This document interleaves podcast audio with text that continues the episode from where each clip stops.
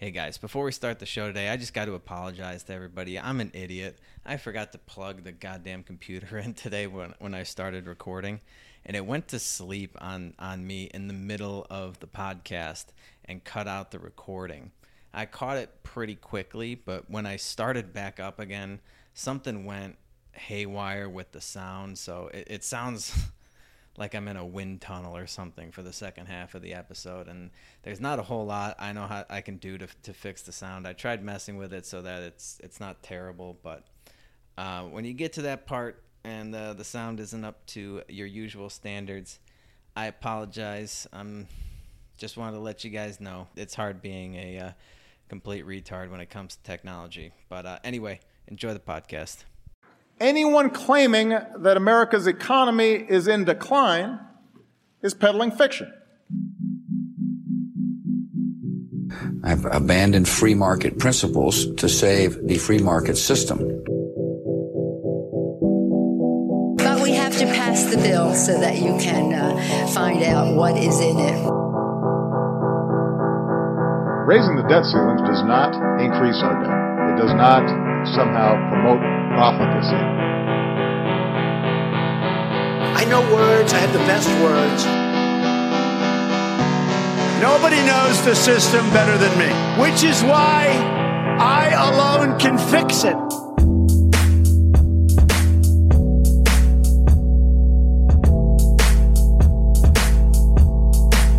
Hey, hey, what is going on, everybody? Welcome back to the Peddling Fiction Podcast.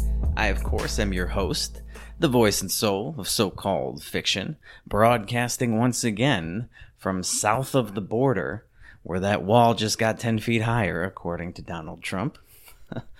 um, I do apologize. I'm going to be a little late getting this episode out. It will be a Thursday episode if all goes according to plan here and I don't have any more technical difficulties. I don't know what the hell was going on with uh, Anchor on Monday when I tried to get that episode out. It was like right before I clicked the publish button, uh, the, the site just crashed. And it was just that site, and it was down for like an hour and a half or something like that.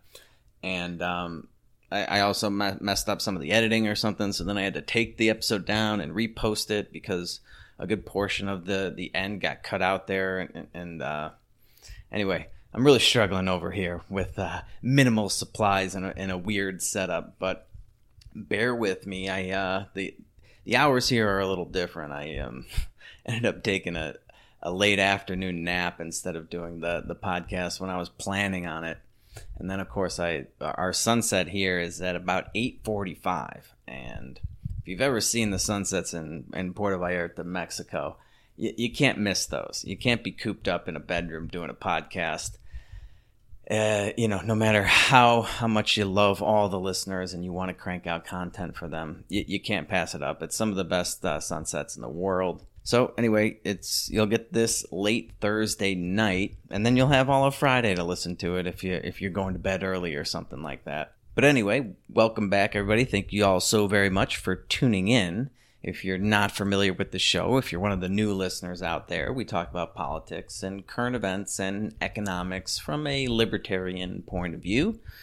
And man, we've uh, we got a lot of politics and economics to talk today because Donald Trump, the law and order president, really stirred up a shitstorm with this tweet about delaying the election, which um, man, there there is just so much to like about that tweet. It it it sent everybody uh, bonkers.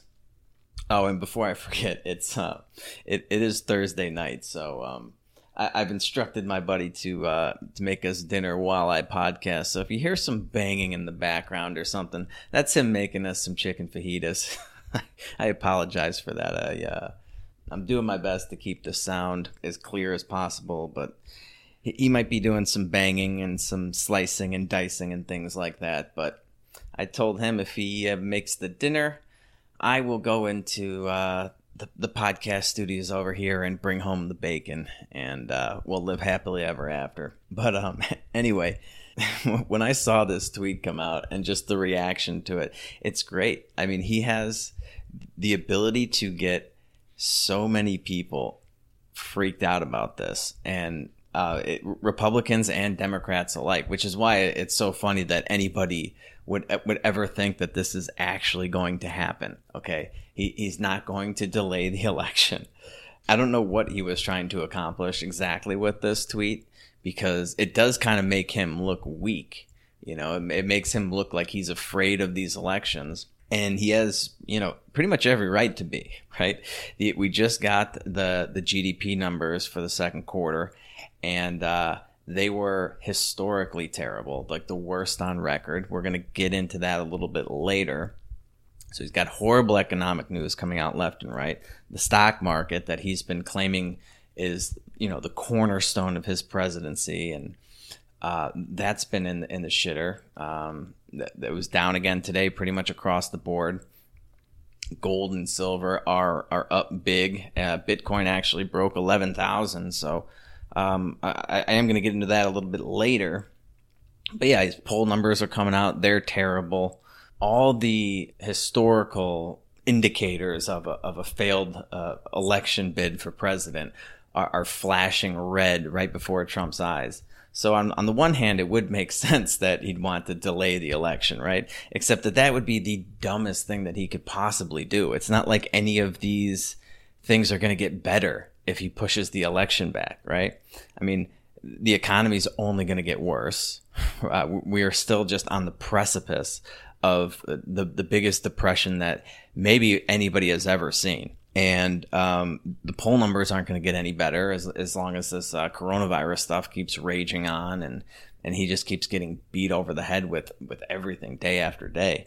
So I mean, I guess it depends on how long he wants to delay the election, right? Because he didn't indicate how long. He just said until it's safe and um, everybody can get out properly and vote or something like that. Which is like, it's the same thing they say with the with the vaccine. It's like we we have to wear the masks until we have a vaccine or until it's safe again. Like, go ahead and define that, right?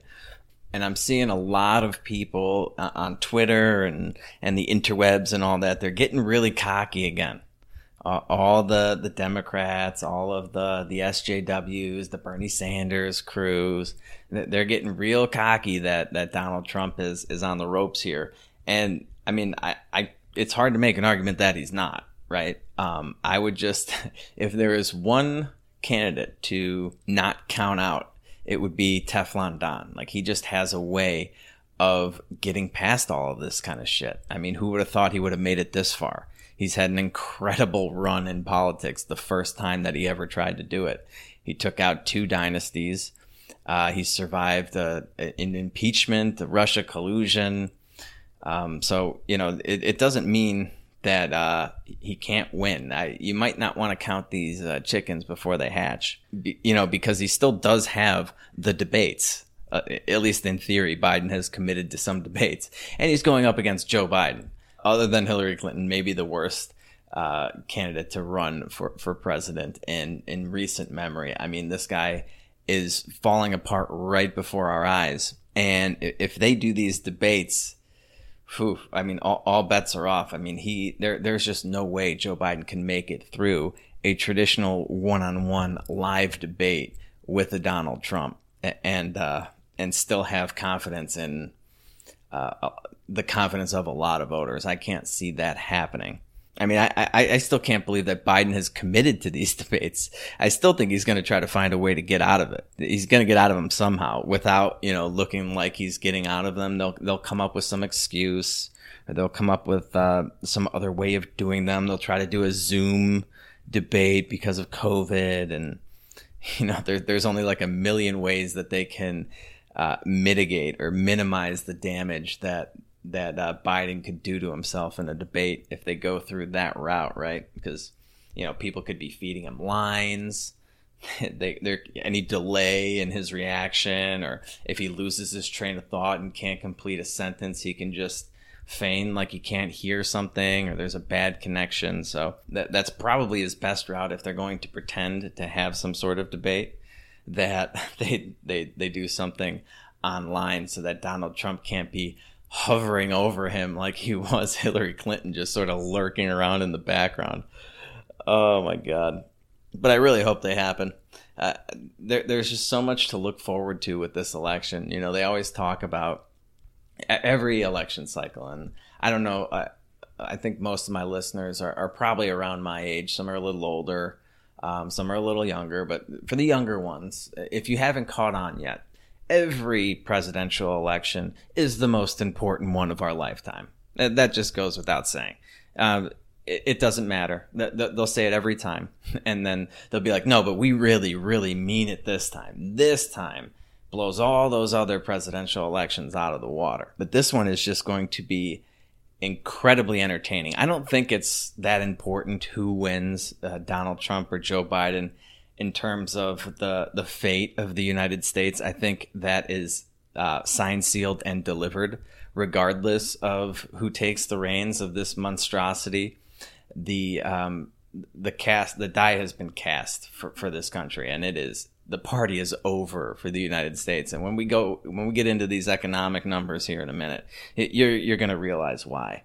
But there is something historically entertaining about about what's about to happen with this election. Like this is, I've never looked forward to an election as much as I had uh, this cycle, and it's really snuck up on us. It's it's three months away now just because we've had all this other crap going on and every day it's just coronavirus, coronavirus, coronavirus, cases, deaths, look at flatten the curve.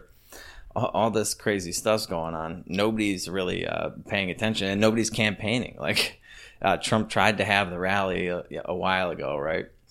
But Biden's just been hiding out in some basement and doing uh, I don't know some stupid video every once in a while that nobody's watching. But what's going to be incredibly entertaining is going to be watching Trump try his best to delay this election, and then watch Biden try and delay the debates until the election, right?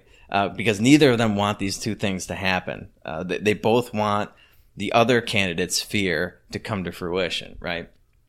Um, Joe Biden wants the the election to, to be held tomorrow if he could, and, and, not have to do any debates. And Donald Trump wants to make sure that they can get three debates in, uh, at least three debates, and I, I, think that's how many they have now, uh, before the the election um, takes place. That he can, you know, he's got it. He's got a puncher's chance. I think if if he can get on a debate stage. But I do. I think Biden has a much better chance of getting of weaseling his way out of these debates than Donald Trump does delaying the election. I mean, that's just not going to happen. I, am sorry, guys.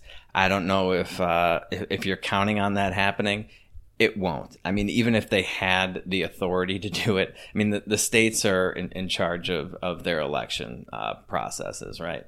Um, and I suppose he could declare a state of emergency. And of course, the media has given him all of the pretense in the world to try to pull some of that shit. But it's just not going to happen. He doesn't have the political clout to make that happen. You know, even Republicans are, are coming out against the idea of delaying um, the election. So, I mean, you, you, you have to remember that nobody likes Donald Trump in Washington. Like the, the establishment Republicans, they hate him almost as much as the Democrats do. So it, the Republicans are, are much more concerned, I would imagine, with trying to keep the Senate from flipping over into Democratic hands than they are the presidency. They might have already written off the, the presidency for all I know. And with how politically divided the, the country is now, you have to have control of, of both the the House and the Senate and the presidency if you're going to want to get your agenda passed. Unless, of course, your agenda is just printing money and doling it out. They'll they'll come up with a way uh, of coming together on that. Then it's just a, a matter of meeting in the middle at, at, some outrageous dollar amount. Like they're, I think they're voting today on the uh, un- unemployment benefits because those run out tomorrow. Tomorrow is the last day for that extra six hundred dollars of federal assistance, and so now it's it's just a matter of how much money they're going to give you, not whether or not they are going to extend them. And if you recall, uh, that was predicted on this podcast. If you've been listening long enough, I told you exactly what was going to happen. And the, uh, you know, Pelosi comes out with an outrageous number, and then the Republicans come out with a, a, a lower number, and they're going to meet somewhere in the middle. But the effect will be the same. It'll still have the the same negative effects that I've been talking about on this show. So if you haven't already, you can go back and listen to those episodes. But there's just no way they're going to delay this election. There, there's too many bad things that could happen if if uh, something like that were to take place. I don't know if this was some of that that four an attempt at that 4D chess that uh, Donald Trump is always getting getting credit for from uh, I don't know his supporters, the alt right, or something like that. Maybe this is an example of that. I, I don't know. I mean, I haven't heard anybody else really making this point, but by saying that we can't have the elections until it's safe, he kind of puts the media in an interesting position, right? Because while they had incentive to blow the coronavirus cases out of proportion. You know, this pandemic, it's the end of the world and it's all Donald Trump's fault. It's poor leadership and, you know, he downplayed it and look what happened. And they, you know, they get to use that to beat Donald Trump over the head and crush him in, in the polling and everything like that. And that's what they've been doing quite successfully, of course. The, the, the, the media is good at one thing. It is, uh, fear mongering and propaganda. But if Trump if Trump comes out and says we're not going to have the election until it's it's safe enough to do so, now all of a sudden the incentives uh, could shift for them.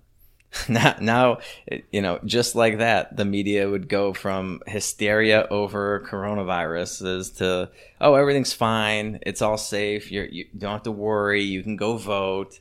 It's not a big deal. You're not in danger. they might be tempted to do that, but I, I don't know if that's if that's really what he was going for, because then Donald Trump can come out and try to take credit for defeating the coronavirus and making it safe for everybody to go and pursue our sacred democracy, right? That I don't think that's actually what's going to happen. I, I, think the the media will take the tack that you know he's trying to be this authoritarian dictator and this is fascism and all and all that stuff. But it, it would be pretty hilarious uh, to watch them try to do a complete 180 on all this pandemic stuff in order to take the delaying the election off the table, right? That that would just be. I mean, I, I love watching just blatant media hypocrisy and just anytime you can see just how dishonest the media is on full display. That's always great, but the the problem is that delaying the election is such an outlandish idea that they're not even going to have to go down that route. So, if this was an attempt at 4D chess, I think it's going to fail miserably. And so that leaves us with the the mail-in voting option, right?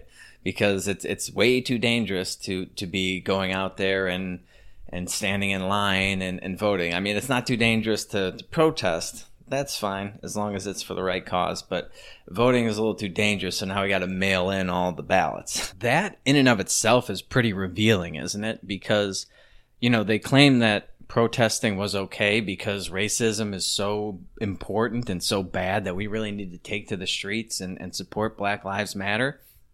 But then they go around, the only thing more sacred than fighting racism is voting. And in this case, voting to fight racism, right? The most racist president we've ever had. Donald Trump, you know, he's a white supremacist, he's a Nazi.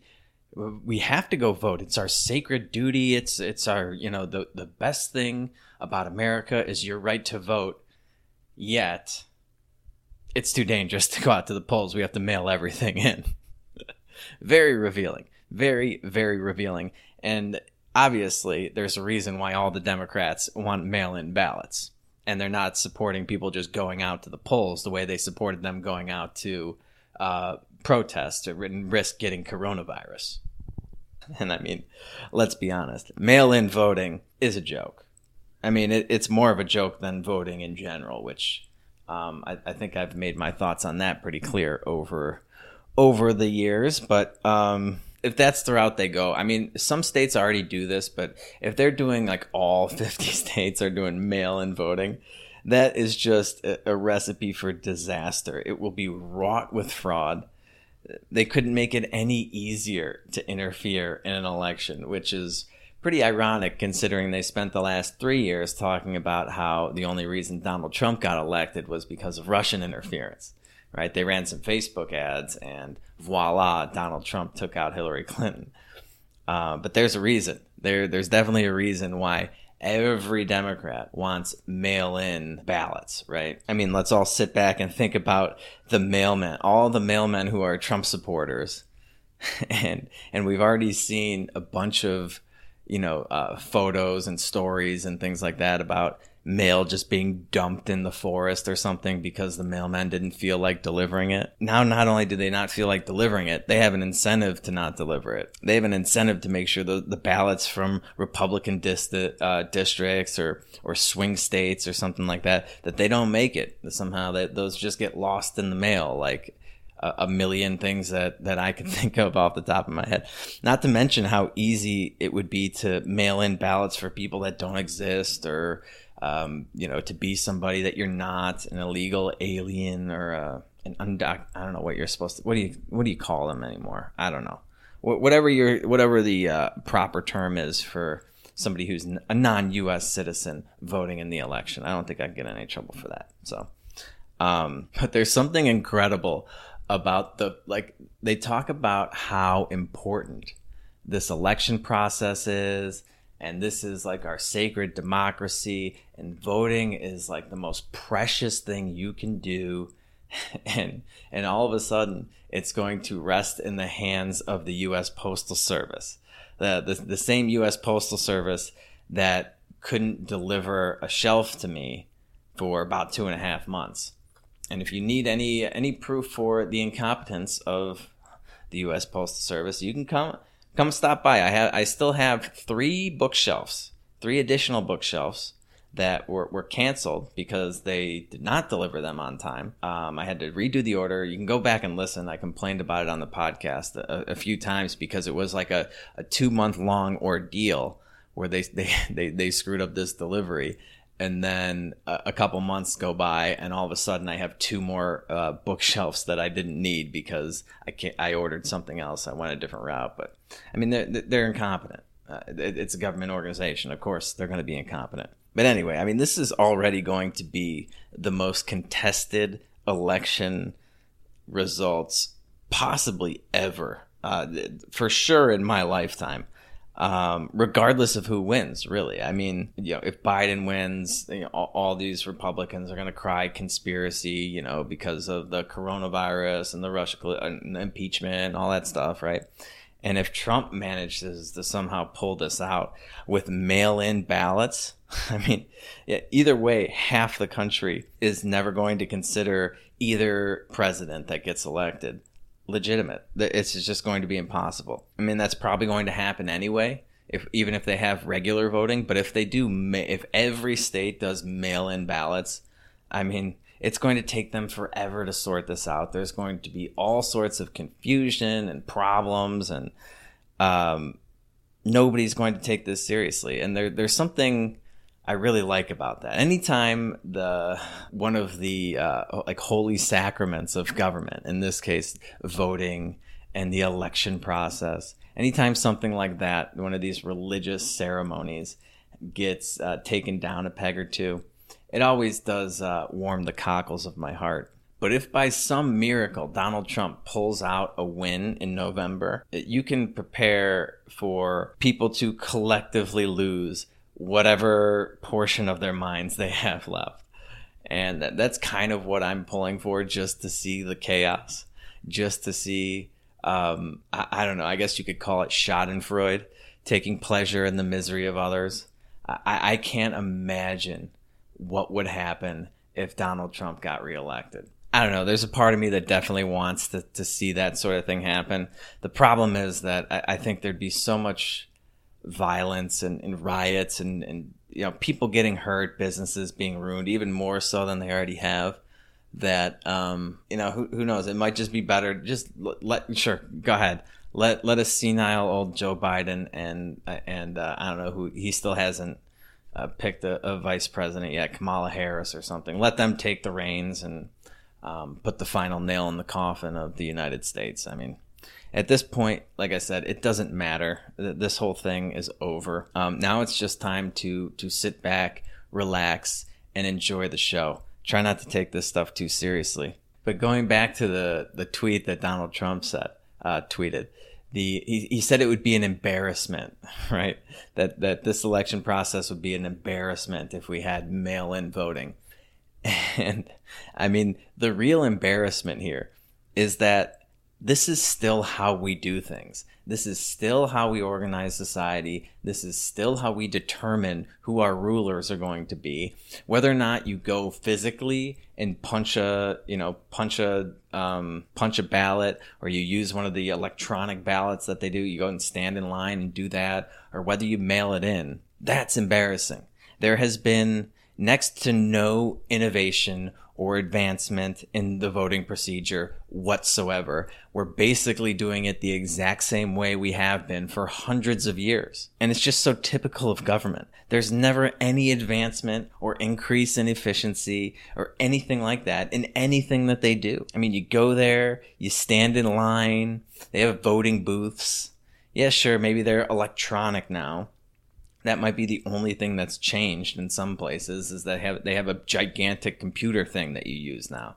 Uh, okay, but I, I think they had that the last time I voted, which was 18 years ago. Okay, so I mean maybe there have been some some advancements in in the voting um, procedure that I'm just not aware of because I don't vote anymore. But I'm not. I'm going to go ahead and go way out on a limb and say, nah, now they haven't changed a goddamn thing because they never do. That's it. In, in hundreds of years, that's all the ingenuity they can muster. They go from physically, you know, turning in a piece of paper to using a machine to do it. And then that's the, the two the two options we're left with, right? In the in the pandemic is you can either fill out a piece of paper and send it in snail mail using the post office, or you can uh, go stand in line physically and use one of their voting machines.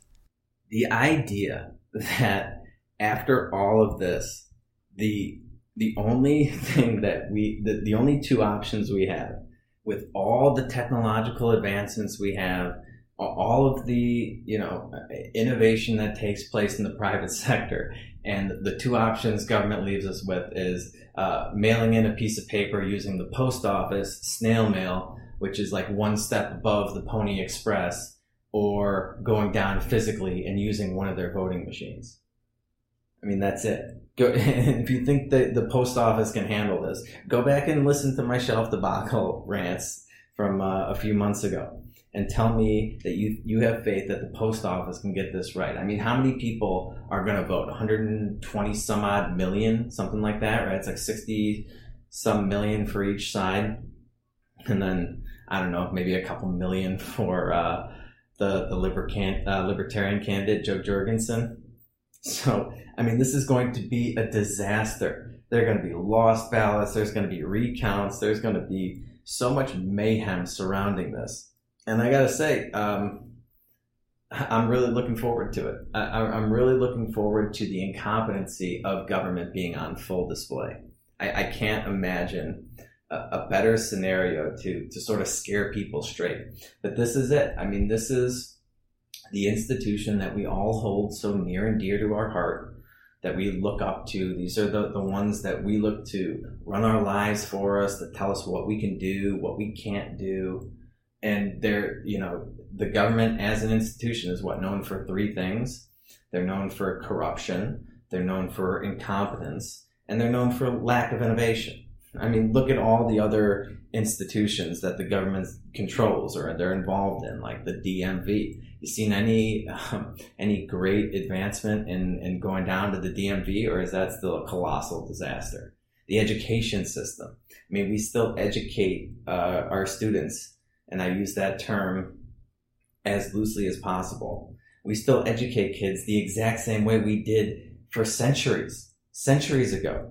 We get them in a big group we sit them in rows and you listen to some boring teacher drone on and on about some stupid shit that they're probably never even going to have to use in their real lives.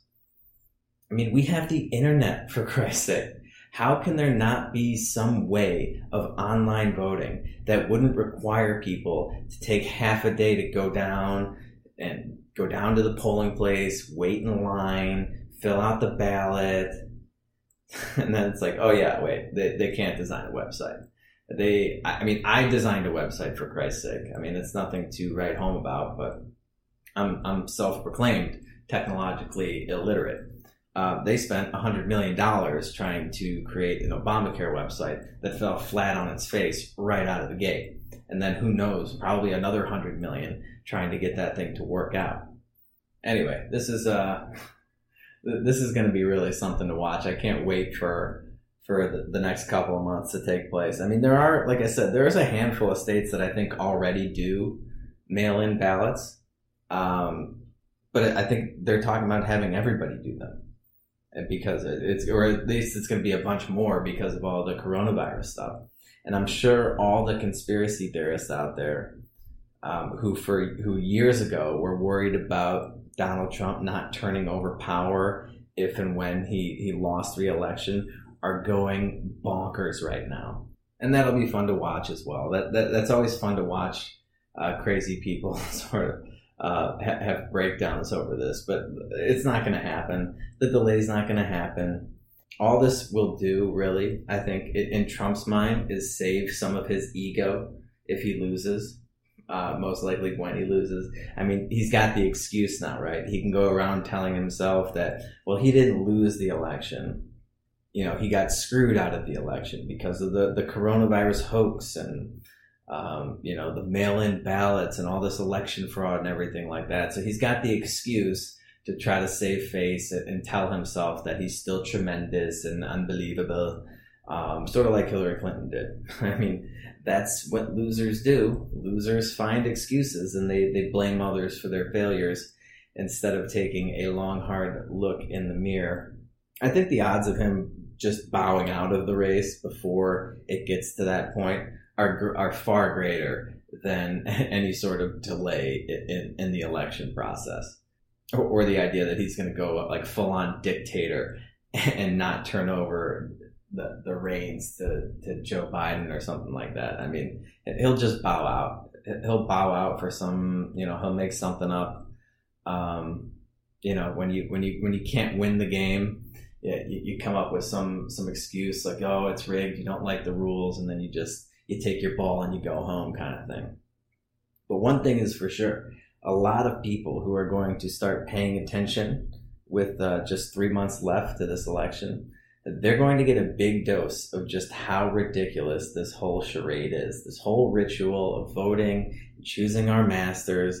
This is going to be the most entertaining thing to watch. Anyway, that's enough about that let's take a quick second before we switch gears here and talk about the economy and thank our sponsor for today's show. You guys know them by now. It's Lorenzotti Coffee, the premium Italian coffee delivered right to your door by two liberty minded entrepreneurs who came together over their love of a good cup of coffee and their difficulty in finding it here in the United States. So if you go to lorenzotti.coffee and enter the promo code fiction, you will get 10% off your order and they will send it right to your door.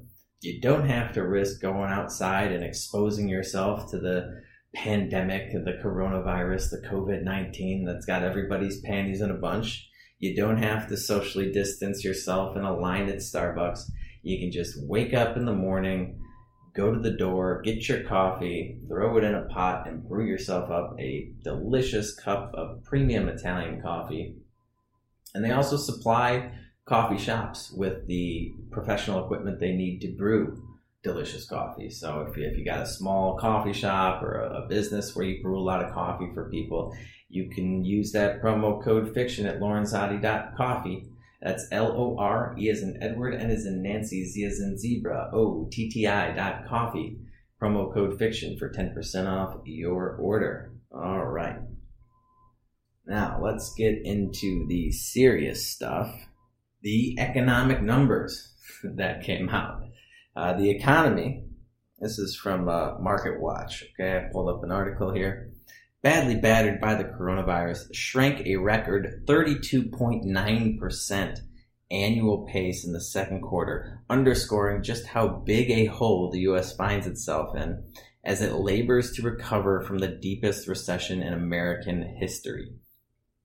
Um, and if you look at if you look at the graph of U.S. GDP, it, it really is just incredible to look at. You know, if you go back to like 2009, the Great Recession, the biggest dip we had in, in GDP wasn't even 10%. And then you just see this big bar going down to 33%. I mean, we've never seen anything like this. The tidal wave of damage from the first global pandemic in a century was almost as bad as Wall Street expected. Analysts, uh, polled by MarketWatch, had a forecast of 35% decline in GDP. That's gross domestic product. And they came in pretty close at, at 33. So the economy began to recover in mid May after a severe contraction at the beginning of the quarter, but the U.S. faces a long road back, analysts say. Okay, let me just stop right there for a second because what we had in May was not an economic recovery. All right. It wasn't anything close to an economic recovery. What we had in May was economic stimulus created out of thin air and pumped into the economy. That was all of the money that, that the PPP, the $1,200 checks that went out to people, the, the $6 trillion that the Federal Reserve pumped into the markets. That is what what goosed the markets in May and made people think that we were going to have this V-shaped recovery. And if you've been listening to this show for any um, amount of time, you would know that that was going to be short lived. It was uh, what they call a bear market rally. And we're getting ready for the next leg down here because that, that trillion, all those trillions of dollars that they, that they spent over the last couple of months, that's all dried up. And that's why they're voting on, on more stimulus now, uh, because we're right back where we were. They'll have to keep trying to goose things each time the, the stimulus dries up, and that's the problem. The, the stimulus is actually the the drug. It, it's making us sicker. It's getting us high, or it's getting us drunk. You know, it's like being really drunk. And every time the hangover is about to set in, you just drink a little more. Okay, so that you you stay drunk and you don't have to deal with the pain of the hangover, which is your body purging all of those toxins out of your system. Right? That's what's happening in the economy the economy is trying to purge itself of all this malinvestment, this economic stimulus. And every time that hangover starts to set in, Congress comes along and, and pumps us full of, of, more alcohol. The problem is that each time they do that, they're, they're putting one more nail in the coffin of the U.S. economy. And, and eventually, they're going to destroy the lifeblood of the economy, which is the U.S. dollar. I mean, look at look at gold. Gold is at all time record highs. I, I, think it was at I don't know where it closed today, 1950 something like that. Like I talked about on uh, the last episode or the episode before that. That is not like gold becoming more valuable. That is the dollar becoming less valuable, and that is the you know that is the measure of of how much they've destroyed of your purchasing power and some people, you know, I remember talking to them sort of in the beginning of this pandemic and maybe in the middle of it while we were still quarantined, and they were optimistic about the U.S. economy, saying how resilient it is, and they think we'll be able to come back. It's only resilient in the sense that it's been hard to overdose on, on the drugs or, or the, the booze of monetary stimulus. It's been very tough to kill the dollar, or at least what's left of it because the dollar has what's called the reserve status of, of the world. Okay, so anything, any transaction that takes place between countries, you know, uh, buying buying oil, buying commodities, things like that, all of those transactions have to take place in dollars. So even if Russia wants to buy a barrel of oil, they still have to first buy the dollars and then use the dollars to buy the oil. And the only reason we have reserve status, this goes back to when we were on a gold standard and we pulled one of the greatest bait and switches of all time. It was billed as a way to sort of make it more convenient for all of these global transactions to take place instead of doing all this currency exchange and things like that. Just, hey, we'll use the dollar. Uh, everything can take place in uh, dollar denominated transactions. And look, all of our dollars are backed by all this gold at the Federal Reserve. A dollar is redeemable in gold. I think I've talked about that before on the show. The, the, the dollars that you have in your wallet right now will say Federal Reserve note on them. Um, Now, a note is a promise to pay some. The the dollar was the actual gold. Okay, you're supposed to be able to take those Federal Reserve notes to the Federal Reserve, and if you gave them a, a twenty, right, they would give you the equivalent of twenty dollars of gold. The gold were the dollars. The note was a claim to those dollars. Okay, now they've changed all that. We went off the gold standard uh, under Nixon in 1971 but for some reason, we've been able to trick the world into staying on a, on a uh, dollar reserve status. And so all these transactions are still taking place in dollars, despite the fact that we've been destroying the value of the dollar. I have another article here that, that has a chart. Um, just the, the drop in, um, you know, gold per ounce when, when you measure the dollar's value in gold from 1971 to 2020, the drop in currency was 98%. Okay, and if you go back all the way to 1913, the creation of the Federal Reserve, whose mandate, you know, was one of them was to, to preserve uh, the, the dollar, the purchasing power of the dollar. We, have lost nine, like 99.9% of, of the dollar's value. So we're clinging to this last little bit of purchasing power and we're doing our, our best to destroy what's left of it. And every time we do, every time we destroy a little more of it, they consider that some sort of economic recovery, uh, short-lived as it may be. And then once that, um, that fades, well, then it's like, oh, well, we got to do a little more. It, it's like, it's like, um, bloodletting with leeches in, in like medieval times where they, a patient would be sick and so they put a bunch of leeches on them to, to suck the blood out because they thought their blood was making them sick. And, you know, the more blood they took out, the sicker they got. And so they kept, they kept thinking that they need more leeches. They put more leeches on. Eventually you kill the patient. That is what we are doing to this economy. Uh, anyway, back to the, the article here. Let's get into some more statistics for you. Uh, millions of Americans are, are still out of work. Thousands of businesses have closed and many of those that remain open have had to scale back operations because of tepid demand or ongoing government restrictions. The recent surge in coronavirus cases in about half of the U.S. states, especially large ones like Texas, Florida, and California, have also dealt a blow to the fragile economic recovery. Previous GDP had never shrunk by more than 10% on an annual basis in any quarter since the government began tracking shortly after World War II consumer spending, the main engine of the economy, which we've talked about that, is one of the biggest problems why this economy is so phony because spending does not drive economic growth. It, remember, it is savings and production. But since we are completely dependent on consumer spending, that contracted by 34.6% uh, in the second quarter. The decline was especially sharp in services typical, as predicted on this podcast travel, tourism, eating out, things like that. Um, I, I, talked about that when this initial lockdown took place, and I, I took a survey of, of, the U.S. economy and what was making it tick. And I mean, this is pretty easy to predict if you understand basic economics and you're not falling victim to all this Keynesian nonsense. Households spent far less on goods. The decline wasn't quite as steep. Purchases dropped 11.3%. Americans bought more cars, groceries, and certain other household staples, with many of them working at home. But sales on clothing, gasoline, and many other goods fell sharply because nobody's going anywhere. If that makes sense. The car thing is kind of interesting because I did see another headline here that Americans are ditching, uh, Americans ditch airports, hotels, an RV boom saved the GDP from an even bigger collapse. Apparently, people are switching to RVs now.